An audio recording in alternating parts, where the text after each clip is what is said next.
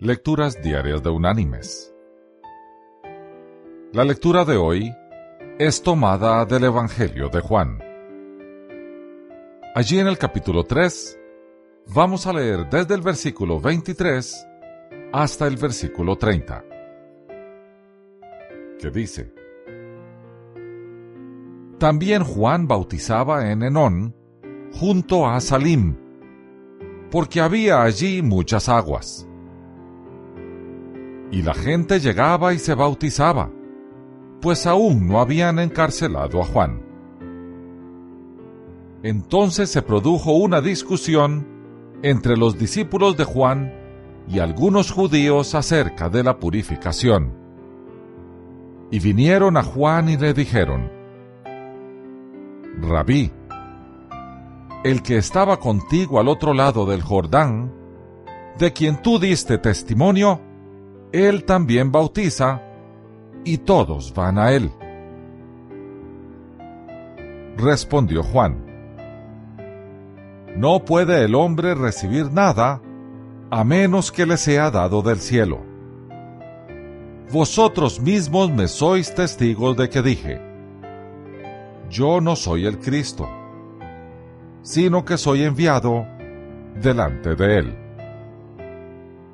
El que tiene a la esposa es el esposo, pero el amigo del esposo, el que está a su lado y lo oye, se goza grandemente de la voz del esposo. Por eso mi gozo está completo.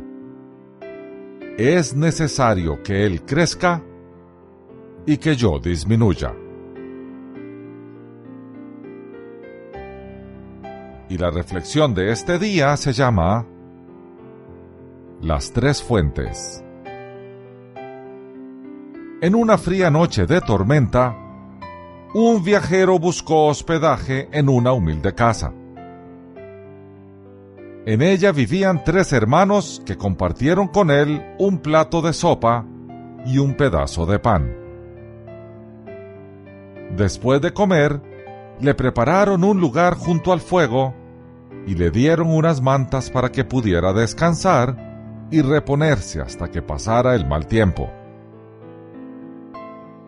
El viajero pudo secar sus ropas y recuperar las fuerzas necesarias para seguir su camino. A la mañana siguiente, antes de proseguir su viaje, entregó a los hermanos tres fuentes, una de metal dorado, otra de cristal y la tercera tallada en madera. Es lo único que tengo para ofrecerles y me da mucho gusto que ustedes las tengan, dijo el viajero. Los hermanos agradecieron y ni bien el hombre se hubo marchado, el mayor de ellos tomó la fuente dorada para sí, el segundo la de cristal y el más pequeño se quedó con la de madera. Pasaron los años y el viajero volvió a encontrar en su camino aquella cabaña en la cual se había refugiado. Quiso saber qué había sido de esos tres hermanos que tan gentilmente lo habían ayudado. Se acercó a la puerta, golpeó y esperó unos minutos.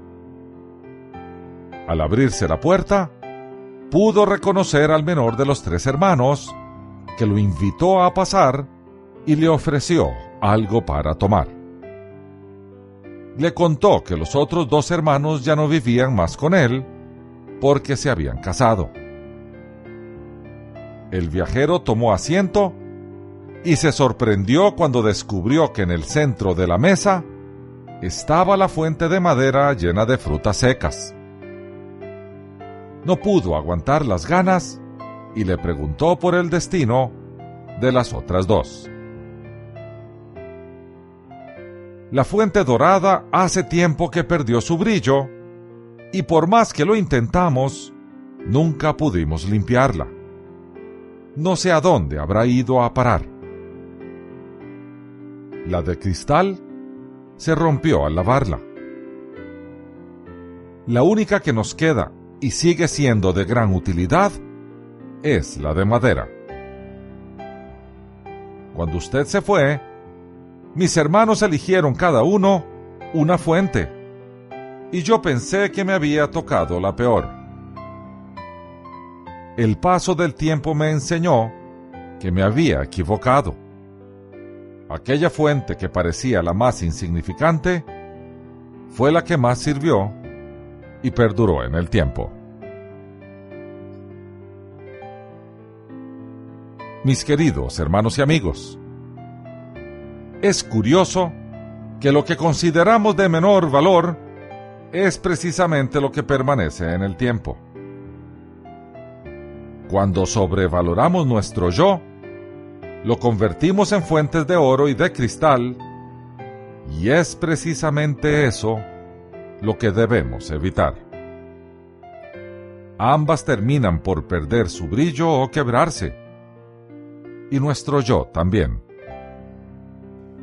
Achiquemos nuestro gigante ego y hagamos como aconseja la palabra. Disminuyamos para que Él crezca. Que Dios te bendiga.